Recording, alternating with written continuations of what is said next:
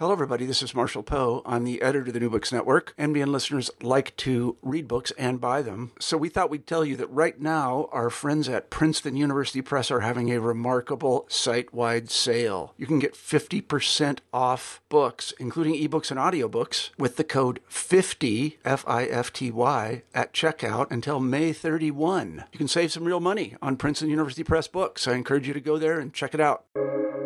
Welcome to the New Books Network. Hello, all, and welcome to the New Books Network podcast. I'm your host, Kendall Dinniene, and today I'm here with author Brad Kelly. Um, Brad's novel House of Sleep follows two very different but connected characters, Lynn and Daniel, as they both deal with the loss of a loved one. Lynn seeks out her dead partner, Michael, at the House of Sleep, a mysterious place in which people learn to remember and even control their dreams under the guidance of an eccentric and mysterious leader, the Diving Man. Welcome, Brad. Thank you so much for joining us today. Ah, thanks for having me. Uh, that's a great synopsis, by the way. Thank, Thank you. you. I, if someone asks me to describe it, I usually fumble all over the place. So that was that was excellent. Thank you. yeah, I feel like it's very difficult to summarize your own work when you've poured so much into it. Um, but good. I'm glad. Uh, I'm glad you're pleased with it. So, I wanted to get started by asking you a little bit about the process of writing this book. What maybe inspired or influenced you? Um, yeah, how did this book come to be? Yeah, so I, I, guess generally my process, not that I've written dozens of novels or anything, but it seems like my process is sort of arranging, you know, personal experiences and uh, just interesting ideas uh, and sort of little notes that all feel like they go together. And I'm trying to figure out what's actually the kind of connective tissue. Um, so, you know, part of it is inspired by my participation in uh, at one point more than now in what I guess you'd call like the new age community. Um, and so you know things uh, that's been a positive experience for me. So this book is, in some ways, goes off in, uh, in at times a, more sinister or darker direction. Um, but that uh, dynamic, how that feels, the kinds of people that are there, um, all that's all of that experience kind of fits into the book. As you know, kind of wanted to depict and better understand that place. Um, and then and, and also experiences I had in there are directly are, are sometimes directly you know re- reflected in the book itself. Um, I also have a a kind of what seems to me anyway a pretty intense, vivid dream life. Um, my dreams are memorable. They're complicated. They're colorful. They're they're uh, you know I I I enjoy them almost from a cinematic perspective. So so I wanted to play in that world as well. Um, and I had uh, uh, at one point written down in my notebook years ago um, uh, something that a guy named Terence McKenna said uh, in a, in a talk he was giving about how um, if he had the reins of pharmacological research money, he would try to come up with a drug that made people remember their dreams exactly. Um, and so I kind of took off from that. I was like, okay, well, what if that thing existed, right? Um, what what what's a scenario that might develop out of that? So it was kind of those things. Um, and then and then for the characters, I mean, they're they're you know flashes of people that I know, um, including maybe myself at times um, nobody's really any one person directly related. They're kind of composites of different people that I know, um, which I think is pretty common for writers. We sort of grab at, you know, oh, this person does something this way, or they have this feeling about this, or their relationships are like this, um, and it it resonates for some reason. So you try to find a way to get those together in a way that fits. Thank you. I think uh, so. Now I'm really curious what what happens in the book that's actually reflective of your personal experience because oh, okay yeah. there's so many zany things that happen. Yeah so i mean i'm putting yeah, you on the spot. no that's okay. So i mean i've I'm, I'm kind of on the record for this uh, somewhere else. Um uh, uh, part of my participation in this new age community that i kind of referred to was was um uh, ayahuasca ceremonies. Um for people who don't know it's a it's a it's a hallucinogenic medicine that's been being used in the amazon for uh, thousands of years actually, and um, it's quite an intense experience. Um, and so some of that comes across in the book. They're not doing they're not particip it's not an ayahuasca ceremony in the book but a little bit of the dynamics of that how it feels how you relate to other people who are doing it um, all that kind of stuff and and and some of the visual experience too has has found its way into the book for sure awesome that's really interesting yeah thank you for sharing that um, so I was also wondering if you could tell the listeners a bit about what the experience was getting this book published. Sure. Yeah. So, um, you know, this will be hopefully interesting to people. I, I, think you know the publishing industry is in a is at something of a crossroads, uh, or maybe it has been at, at, the crossroads for quite some time. Um, and the sort of traditional routes um, have not been particularly friendly to me. Um, so after really trying to participate in that world, um, I decided to make it myself. Um, and I've put it out myself essentially and done all of the so i've done all of it myself. I did the book design the cover design and the typesetting and um and you know i tried to approach it as professionally as possible. I i um paid a professional editor to help me with it um and spent a lot of time in perfectly crafting it as well as i could as an object um and so so yeah so you know in some ways i think this may have been more fun than if i'd gone through a traditional route. Um you know, I had to then take on any efforts at promoting myself. Um, and that has led to some interesting places. I've got to meet some interesting people, mostly online. Um, and and I kind of I don't know if I would go back and go with a eh, maybe in the future I will, but for this it was a really good learning experience for me. Um, and then we were also seeing kind of reports, you know, and I don't know how true they are that you know um, mainstream publishing, the typical book only sells like 200 copies anyway. So, uh, you know, the self publishing world, I know a lot of people that sell more books than that who've published their own work. So it's starting to feel like the imprimatur and the validity of those publishing houses is um, not you know out the door completely but i feel like there's room for a lot of different stuff now um, and so it's kind of exciting to be part of that process yeah, I think you're right. I mean, especially we're seeing right now, I think a lot of like smaller publishers who are going under. And mm-hmm. so that sort of avenue looks like it's getting narrower. So I think it's great for you to share your experience, yeah, with with publishing the book yourself. Um, mm-hmm. Hopefully, it'll be it'll be good yeah. information for some listeners to have. Yeah, and if if you are listening, you're thinking about doing it, just remember you're going to put it out, and no one's going to care so you have to think about how you're going to make people care a little bit at least, right? So good advice. yeah. um, so I'm curious how you see this book fitting into or maybe resisting some specific genres. Yeah, yeah, this is that's a good question. I, I, mean, this is something I actually do think about a fair a fair bit. Um, I sort of have called myself a sci-fi writer, but spelled P S Y. Um, so, um, and that's a little bit of a. Uh, I suppose that's a little bit of a gimmick. I mean, you know, I don't know that I'm radically inventing some genre necessarily, um, but I come. I mean, I have an MFA. I come from that what I think people refer to as literary fiction environment. That's where sort of my training is, and where I sort of um, learned my chops for sure. Um, as time goes on, I don't know that I even really know what literary fiction means anymore. I'm not sure. I think it's one of these things, everybody has their own definition of it. Um, and so, you know, I do have some of those conventions. Um, eh, you know, the opening scenes, the opening first real scenes where people are doing things are, I would say, in the literary fiction convention. You know, we have Lynn, uh, one of the main characters, um, has a relationship. There's sort of this little utopia blooming, and there's challenges and passion, and uh, you've got a left brain and a right per- brain person trying to to live together and figure it out.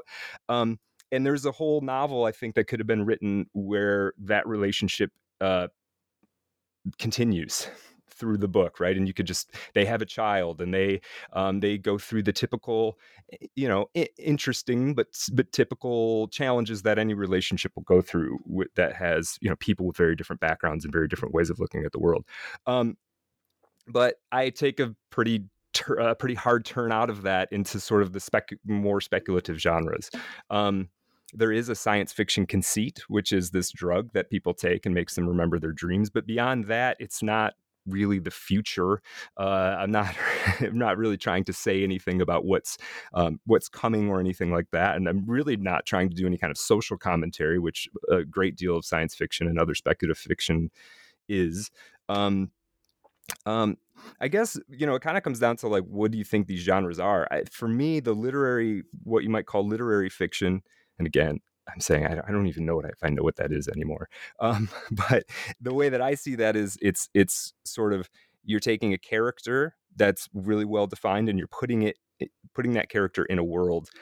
Speculative genres like science fiction and horror seem sometimes more like they're creating a world and then they're imposing that world on the person. And maybe that difference is too subtle, but um, I prefer the former. I prefer the trying to having a real character and putting them in the world. And this means that they don't understand what's going on necessarily. Because that's what life's like for me. I have no idea what's happening most of the time.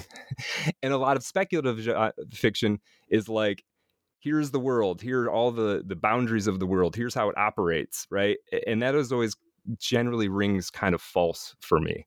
Um, it's interesting, it's imaginative, and sometimes it's highly engaging, but it's not really where my interest lies. So I find myself stuck between those two worlds. Um, also, speculative fiction often doesn't have the sensibility and the style and like the primacy of the sentence that's really important to me i mean i i like writing i, I love writing sentences so sentences aren't just an excuse for like a, a means to an end for me they're maybe the most important thing uh, by themselves. So I think that might push push House of Sleep more into something somebody might call literary fiction. Thank you for that. Yeah, that was really illuminating. Um, so let's let's go back to something that you touched on here. How the book opens. We'll talk about the first chapter. So this first chapter does, like as you said, it, it describes the lives and relationship of this couple, Lynn and Mike. Um, can you tell us a little bit more about these two characters and how what happens to them sort of sets up the rest of the narrative? Yeah. Um, so Lynn and Lynn and Mike are, uh, you know, it's kind of early days of a relationship for them. Um, and Lynn is a, um, she's Lynn's sort of a right-brained person. She's a person who's interested in, you know, her dreams. She's, um, she's a therapist. Um, she's, uh, she has her anxieties and her issues, but she's generally, I, I think, as the story begins, a bright and optimistic and, and kind of romantic person. Um, and Mike is a little bit more hard edged, uh, you know, careful. Eh, he's thoughtful and and, and uh, well intentioned, but but a little more. Uh, a little more a little more what's the opposite right brained uh, or left brained sorry um, so a little more rational he sort of dismissive of some of of what Lynn's you know more you know Lynn's speculations on what the nature of dreaming and all of that and and so it's about these two trying to find each other and figure each other out and live and, and live together um um you know I think this is typical of and there's probably a lot of relationships out there like this, you know, um, where people genuinely love each other, but sometimes don't really understand each other all that well. Um, and so yeah it's kind of it's about that eh, you know the the setup of it is that i'm not going to give it away totally but this relationship ends pretty dramatic fashion and this causes lynn to have a pretty intense episode of grief trying to figure out how she's going to you know she'd built up this sort of utopia and it looked like this is what was going to happen and then it's taken away and now she has to figure out how she's going to survive emotionally spiritually and she's looking she's kind of looking for answers i suppose. Thank you um, so there's this moment a little later in the in the book that I thought was really striking, uh, where you write, "quote Today, at least, there was something more to discuss than slight revisions to Lynn's stubborn grief." End quote. And so this comparison between like the writing and revising process, right, and the process of of grieving, I thought was really interesting. So if you could speak to that a little bit, I'd appreciate it. Yeah, yeah. I mean, I suppose there is there are there is a relationship between writing, revising any project and and something like grief. I mean, you have this this this intense bond and you, you know if you watch somebody else who's going through the grieving process you can be sympathetic because you have your own grieving processes but what that person meant to what say the person who has passed away means to this person who's experiencing grief as an outsider, you can't really understand that. Like, I, I don't know. I know what it feels like for somebody that I'd care about to, to say die. I, I kind of can understand what that would feel like, but I that's because I I've lived in that relationship with them for years or my whole life. Um, writing is like that too. I mean, you work on this book, House of Sleep took years to write. Um, and it's inexplicable to anybody outside of me why is it you know why is it this interesting why are you so preoccupied with it why you know it, it doesn't totally make sense even if they're sympathetic to it um, and then you know as you're as it goes from being an idea to being a final thing that you're done with the idea you had in the beginning does kind of give way like you don't end up with what you planned on um, and so there is the sort of loss of the ideal as the thing becomes an actual thing and there's a bit of a grieving process probably there and there's certainly a grieving process when you're done and being done is with with a book finishing it there's relief and there's also you know the thing that i think of is like if you were to have to take care of somebody i shouldn't have said have to take care of if you were taking care of somebody in their final days and it was difficult right? It was it demanded a lot of attention and it demanded you know you had to do things that you know maybe you weren't even comfortable doing um, for a person who's kind of who's headed out of this life uh, there would be a sense of relief at the end of it as much as you might have loved them and as sad as it would be there would be a moment of like oh man well at least i don't have to like clean the bedpan tomorrow you know there would I, I think anybody would feel and then you feel guilty about having that feeling right a book is sort of like that. It's like you're finally done. You're like, I don't have to think about that all day, every day anymore. Um, but now it's also like my whole. It was a large part of my life, and now it's gone. Right. So there's there's certainly that tension between those two things as as you're finishing a book. You know, um, we'll probably talk about it later. I'm working on a book now, and like it's getting closer and closer to done all the time and you definitely sense there's there's a sense like I am ready. Like I'd love to be working on something else. So part of me would be right. I'd love to be done with it. That would be great. Uh, but also, it's not time yet. I still have to keep to take care of this thing for you know some number of months. well, I am excited to talk more about what you're working on um, now. Yeah, later on. Good. Um, so I'd like to talk a little bit about a more peripheral character, Nikki, and her relationship with Lynn because um, I thought she was just like a a fun and interesting character. So yeah, what what are what is their relationship like? Yeah, I'm glad you asked about that. I mean, I, I don't know that anybody's ever like asked about Nikki or or pointed Nikki out to me. Um, yeah, so she's she's you know in some ways you know talking from like the craft standpoint, she was a figure that I needed to have Lynn against. She's sort of Lynn's last remaining friend. Um, they you know, and it's not that Lynn has necessarily um, violated people's trust or anything like that. It's just that her grief has been so heavy, heavy to the point that it's alienating to people. Um, and this is sort of a sad truth about, I think, how people are to each other. And I'm not innocent of this by any means, but when people are suffering, we tend to, to be honest, we tend to try to avoid them for the most part. Uh, and uh, you know, I don't know if it's we don't want to we don't want we've got enough burdens and we we can't deal with another one. I mean i think that's the case sometimes but but it's just a truth that you know it, it, we tend we do tend to kind of skirt around people who are who are suffering. And so nikki's like the last one who's still her friend who still cares about her who still will meet with her who will still listen to to lynn you know crying and saying the same thing she said two days before.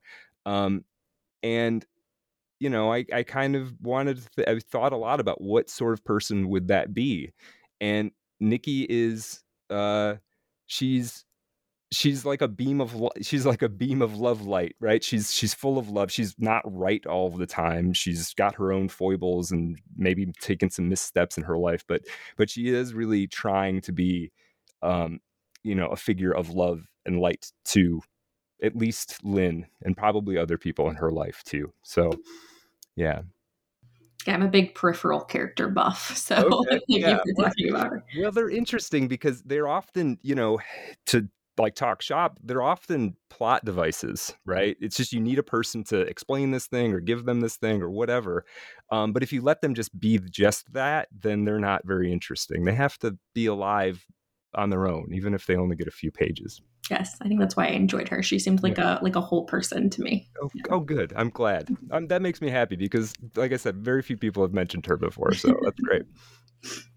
Um, so chapter three introduces us to Daniel, who um, I think is like my favorite character. I, maybe that's like bad to say, but I should love them all equally. But um, Daniel is just like so interesting, and I feel like I've never read a character like him before. Um, and so I'm curious. You know, he's this he's this young guy who has all of these sort of like physical issues and this very tumultuous relationship with his father um, and i'm just curious like you know if you if you can tell the listener a little bit more about him but also like you know was there an inspiration for this character how did you sort of come up with him Sure. Yeah. Yeah. I mean, Daniel. Um, just a, I guess, a couple more details, and maybe this is sort of how I see him. Is you know, he is. You're right. He's a young guy. He has some like autoimmune disorder. He doesn't really know what it is. And part of the reason he doesn't know what it is is because he lives isolated on this farm with his his father, his father who's suffering some kind of intense religious delusions um, and has sort of isolated his son tried to isolate both of his sons but one of them ran away and so now so now poor daniel is is, is there just by himself um, but he's an intelligent guy for all of the you know despite the fact that he has basically no education and really not, nothing to to nothing to use any intelligence on um, so he's sort of stunted development wise um, and you know a big part of the book is about him getting out of that situation at first physically and then you know as the book goes on sort of psychically i suppose um, and yeah there's i mean there's some inspirations for it um, one is uh, I was close to somebody who had um, very advanced long term uh, Lyme disease or some sort of tick borne illness, and it was very mysterious and it was um, seemingly impossible to treat.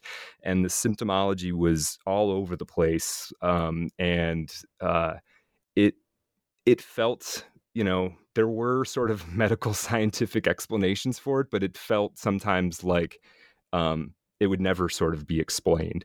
And and some of the symptoms were kind of similar to what what Daniel experienced, and just the just the weight of that and the complexity of that. Um, you know, having plans to try and do something. Daniel does flee the farm, but like barely from a physical standpoint. He can barely he can barely you know walk. So um, it's difficult. It's very difficult for him. So um, I I liked I liked say I liked it. I mean, he's a, he's a very unfortunate person, but that story I wanted, you know, you put somebody sort of at the bottom, and then then the story is about them growing out of that, overcoming that in some way, um, and not it doesn't you know not in heroics like uh, you know riding into battle type heroics, but sort of the everyday kind of heroics that I think most people are engaged in, just sort of overcoming the the failures of the day before sort of thing. And it's exaggerated version of that, I suppose. Um, other things that inspired me about him are just stories, similar kinds of stories out there in the real world. Like, um, maybe your, your listeners might not know there's a there was a musician and i use this term lightly named gg allin back in like the 80s who was like and this is not a recommendation to listen to gg allin it's terrible but part of his uh, part of his upbringing was his father believing that he was Jesus that his his father believing that GG Allin was Jesus and this insane religious uh, cult like a cult of two or three people situation and just how terrible terrifying and confining that is to have to live under somebody else's kind of delusions um, so i thought that was really interesting. Yeah. Yeah he's just like such a such a tenderly rendered character i think which is like really lovely because he is so vulnerable but like so complex. Um yeah i just loved him. Yeah thank um, you i was i was sort of struck like halfway through the book about like well well you have this line where where you you're you say um on page 39 that um, parents are trying to teach their children how to be.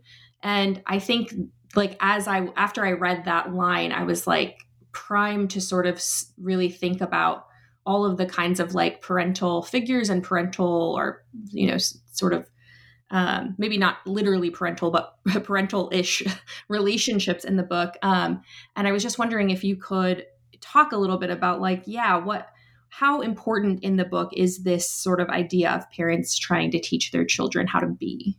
Yeah, I, that's a really good question. Um, you know, and you ask that, and I don't even know if it was something I was sort of conscious of in the development of it, but it definitely is. You know, um, the diving man is sort of a father figure, but also how he gets onto the page and into the story is sort of through his relationship with his father and Daniel and his father obviously and and and and Lynn the, her father barely is on is in the book at all but she, but um you know part of the story is that she's going to be a parent and it's sort of cut off and she's sort of done the things that one might need what one might feel they need to do to become a parent right? She's she's got a, a career and she's in a she's in a, what is seemingly a at least a relatively stable relationship with somebody she loves and you know it seems like okay all systems are go to become a mother and it's cut off and there is eh, you know i do think part of the sort of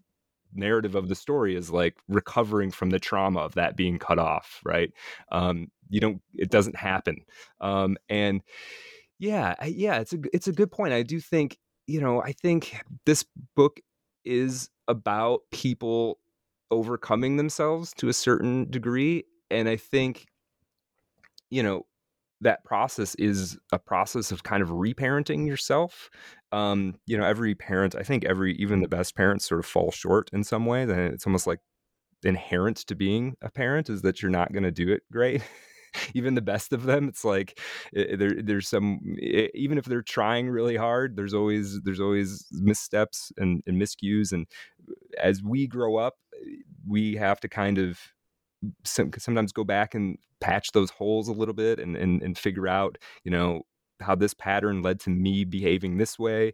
Um, and so, yeah, I guess it, eh, there is a lot about parenting in there, and there certainly is a lot about um, how you know how how difficult a parent can make it. Daniel's father, I mean, makes poor Daniel's life torture, um, and he Daniel's father, in his weird delusions, probably thinks he's doing thinks he's doing the right thing. If you were to ask him, you know, are you a good father? And he's sort of like, well, yeah, I'm, you know, I'm trying to save my son from evil. Of course, I'm a, you know, of course, I'm a good father. Um, but yeah, yeah, it's a, that's a really, I like looking at it through that lens. my my graduate education thus far in literature studies has, has paid off. I love it. I love it. Um, so returning to Daniel for just a moment, he has this immense love of language, um, which I think you might share based on based on reading the book. So I was wondering if you could talk about that a bit. Yeah, yeah, it was probably yeah, it was probably a little bit of a cheat so that I could I could you know be on the I could play with language the way that I wanted to. Yeah, I mean, so Daniel's isolated. His world's very isolated, and he has very few references to the outside world he's allowed to watch television every once in a while, but he's only allowed to watch local news. So his perspective on the world outside the farm is what it would be if you only watched like if it bleeds it leads local news. um, and the other thing he has is the Oxford English Dictionary. Uh, so he has all of the words. Um, and I remember, I think it was David Bowie, and that could be apocryphal, but somebody said at one point that, you know, I read the dictionary when I was a child because I thought it was a beautiful poem about everything. And uh, this really got me thinking, okay, well, like if you have all you have is the language and you don't even have the the other references, you know, he doesn't have historical references really. He doesn't really even have much of a memory because his life doesn't change that much from day to day. All he really has is the words, and there's something very poetic about that. Um, and so I think there's been a time or two I've gotten a criticism from somebody about the fact that the book uses big words. And usually what they're referring to is something Daniel observed using his kind of slightly odd uh, diction. And what I've kind of said is like it actually doesn't matter what those words mean in the dictionary. It's it's it's how they feel to use them to Daniel more than it is what those words actually mean oftentimes. Um, and that's true for me too. Like obviously the meanings of words are, super, are, are very important, but they also have a feeling to them that is perhaps more interesting to me. Um, I was literally just yesterday watching this thing, this interview with uh, Jorge Luis Borges, who's talking about the difference between English and Spanish and how English has all these, because it has a Saxon component and a Latin component, there's at least two words for every concept and how they mean different things, even though we try to use them to say the same thing. And I'm, I'm fascinated in those, those meanings that can't be captured in the definition, right? Those subtleties that are partially based on your own experience and and partially some kind of synesthetic quality um, that they yeah they actually feel like something and so I, I, Daniel's hyper aware of that because all he has are words.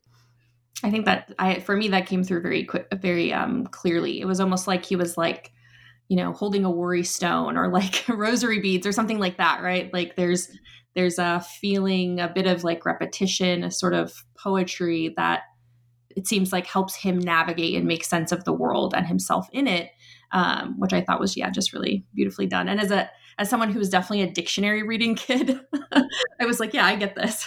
Yeah yeah I, I look up words all the time. And it's funny if you're like enough sort of obsessed with it i start looking up def I look up a lot of definitions for words that I think I know what they mean. Just like what is that? What does that act? What do they say that actually means? Because when I use it, what I'm saying is this. You know, I do that all the time. So, yeah, very, very. It was it was very cool to, and it also got me into you know. I, I didn't necessarily know every word Daniel knows. Uh, there were some that I kind of had to mm-hmm. figure out, you know. So that's cool.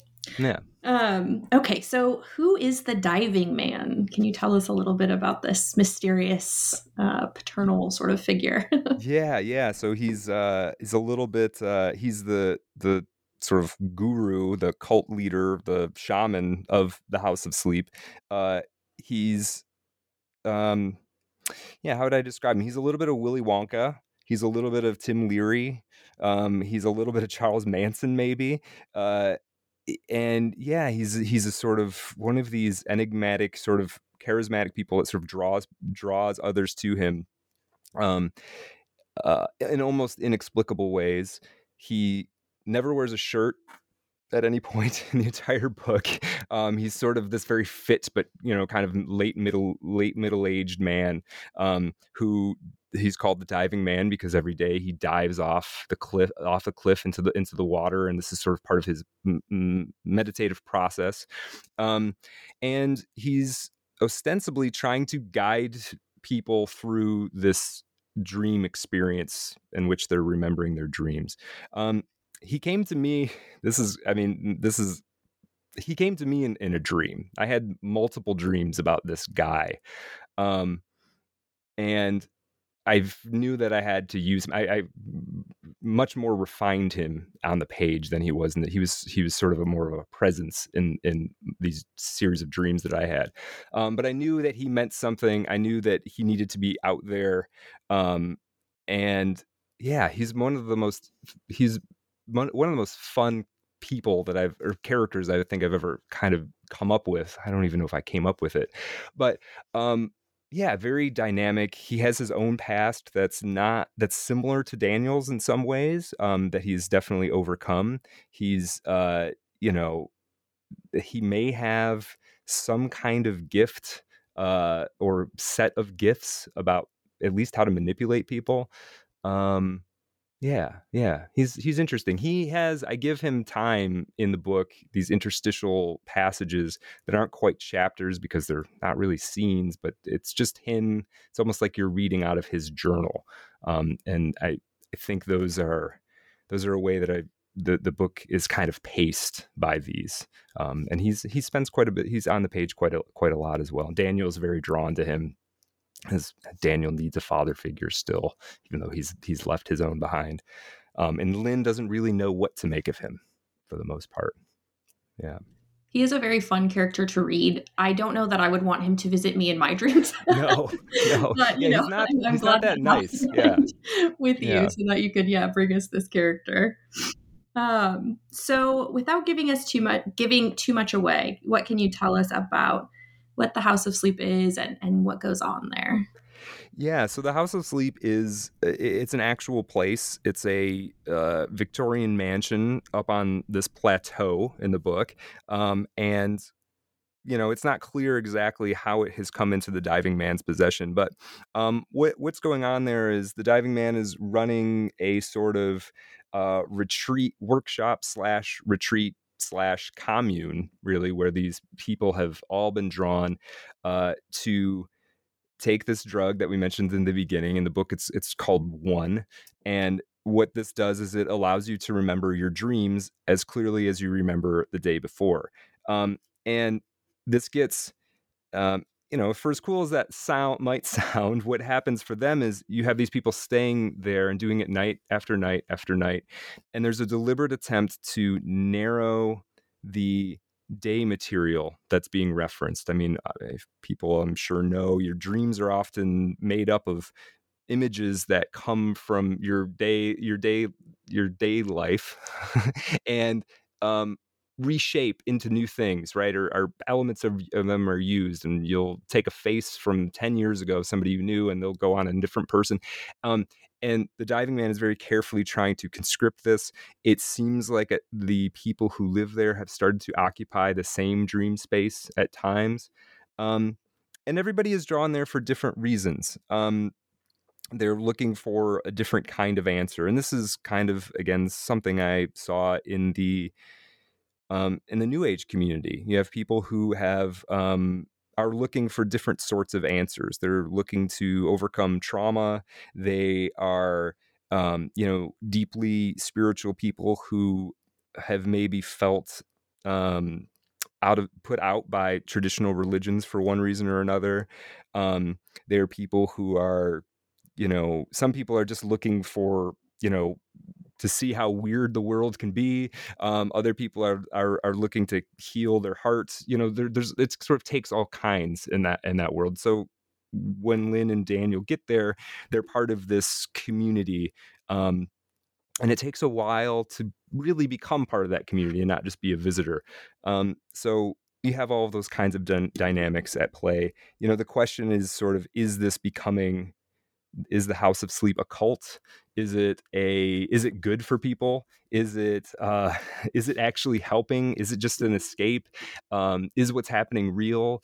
Um and as more time goes on there the more uh, hopefully the more uncertain reality becomes. Um you know if, if you can remember your dreams more as much as your day and your days never change it starts to become a question of what is your real life.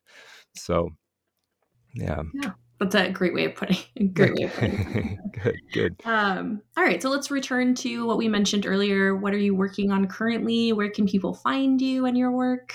Sure, yeah. Um, so I have a couple things going on right now. So um, one thing is I have a podcast as well called Art of Darkness. We do pretty in-depth profiles on artists you know uh, their life their work um, it's called the art of darkness because we tend to really lean into the sort of the dark side of creativity. We all know creativity comes oftentimes for some people with uh, drug problems or trauma or mental problem, whatever it may be. Um, some of it's internal, some of it's external. Uh, you know, war, illness, you know, all kinds of things. Um, so we have episodes on. We just did an episode on Borges and. Uh, we do we tend to do quite a few writers because both me and my co-host the playwright kevin kautzman are both writers so we tend to focus on writers a little bit more.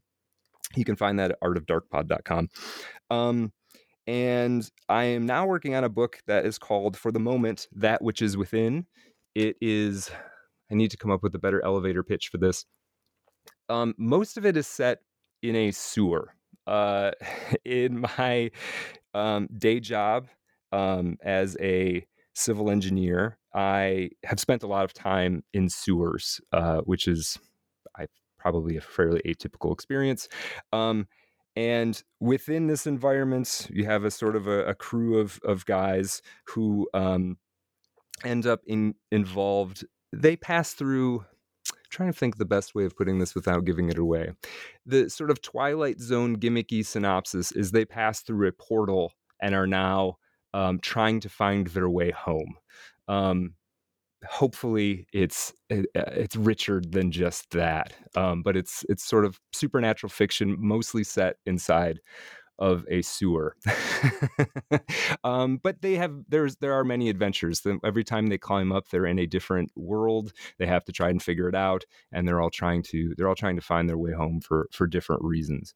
Um, it's been a lot of fun to write. I've had to do um, a surprising amount of research on things that I didn't think I would, um, which is which is fun to me. Is part of the process. It's it's it's um, you know, I imagine if you go to any writer's like search history, it's very it's a list it's a very heterogeneous list of unusual things um, so you know i certainly ha- i am certainly guilty of that um, on this project um, it's coming together i think um, i'll be hoping to find a route for it to to to be out in the world early 2024 um, and uh, yeah yeah much much work to be done on it. Um, yeah, um, you can find me. Um, I also have a a bunch of short stories. Um, uh, my website, bradkellyesque.com. That's K E L L Y E S Q U E.com. Um, and I also am working on very slowly, painfully slowly, uh, a series of um, pieces on the tarot. So, um, three to five page uh, I don't know what to call them essays. They're not quite essays. They're sort of explorations of each individual tarot card. Over the next who knows how many years, I'm going to try and write one about each card in the deck. Um, it's a school of thought I'm very interested in. I have some tarot cards sitting out right here, right now. Um, and I find it utterly fascinating. I think for um, people who are writers or people who are interested in literature, um, if you approach it, the tarot, as a very strange book, you will find that you could spend years studying it, all of the references and all of the imagery and what everything means. And so I'm doing that on the page. Yeah. That sounds super cool. Um, yeah. I'm excited to check it out, yeah, um, yeah. as well as read, yeah, your next novel, hopefully early next year. So thank you so much, Brad, for being here. I've really appreciated this conversation, and yeah, I hope that our listeners will will check out your great work. Yeah, I appreciate it. Thank you for having me. This was a lot of fun.